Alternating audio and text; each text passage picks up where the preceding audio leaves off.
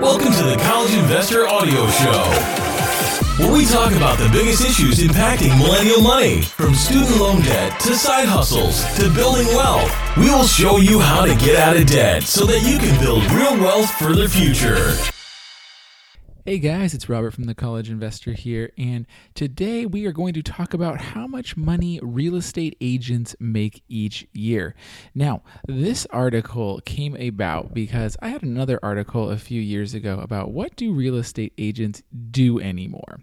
And that article really sparked a lot of controversy. You had real estate agents that were offended by it. You had readers and other people that were like, yes, they don't do a lot. And then you had some other agents coming to the table and saying, look, this guy is right. Like, we need to step up our game. Like, this is our perception. And things are changing, right? Like, online listings and things like Zillow are making it so much easier for individuals to get information when it comes to real estate that um, real estate agents really do need to step up their game. But then I heard a shocking statistic as well, and this is the fact that the average real estate agent sells one property every two years. You heard that correct. One property every two years. So, you know, honestly, we see these like million dollar listings on Bravo and different things. So I was really curious and I wanted to dive into it and talk about how much real estate agents really make and what this really means for you as an individual. So let's just jump right into it. The vast majority of real estate agents are based on commission. That means that they only earn when they sell. Generally speaking, when a person sells a house with the help of a real estate agent, that seller pays a 5 or 6% commission on the sales price of that house to the agent. And then that agent splits it with the buying agent. So if the, the buyers have an agent and the sellers have an agent, they basically split the commission amount 50 50. So if it's a 6% commission, basically each agent's going to get 3%. So, what does that look like? Well, if you're selling a $250,000 house, each agent can expect to earn $7,500.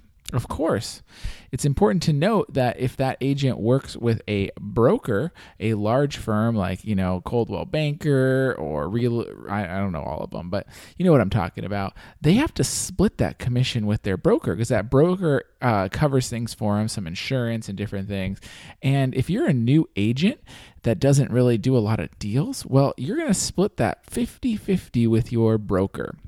Now, if you are an experienced agent, you might be your own broker. Um, you might not have to split your commission with anybody, but new agents, they're giving up half of the pie right off the bat.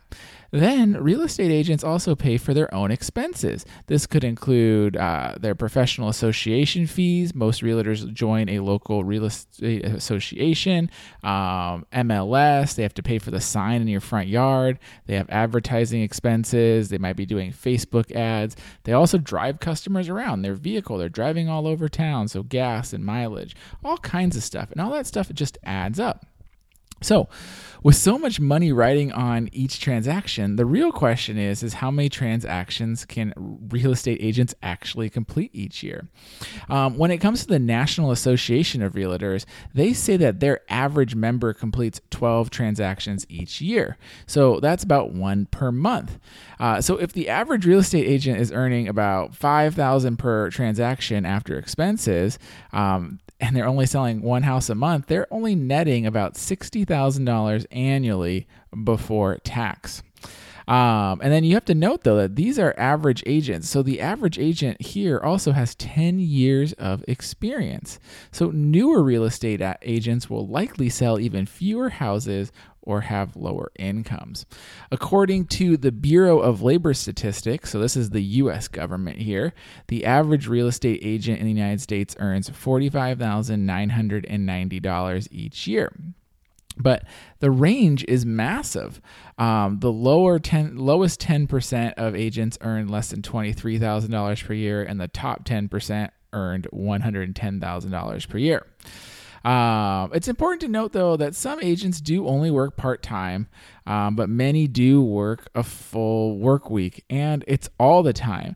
Like real estate agents are always taking calls at 7, 8, 9 p.m. at night. They're trying to close a deal, and so on and so forth. And your weekends, right? Open houses, all that kind of stuff. So to make that $45,000 a year, you really are giving up a lot of your time. So, how do you get to be a top 10% agent?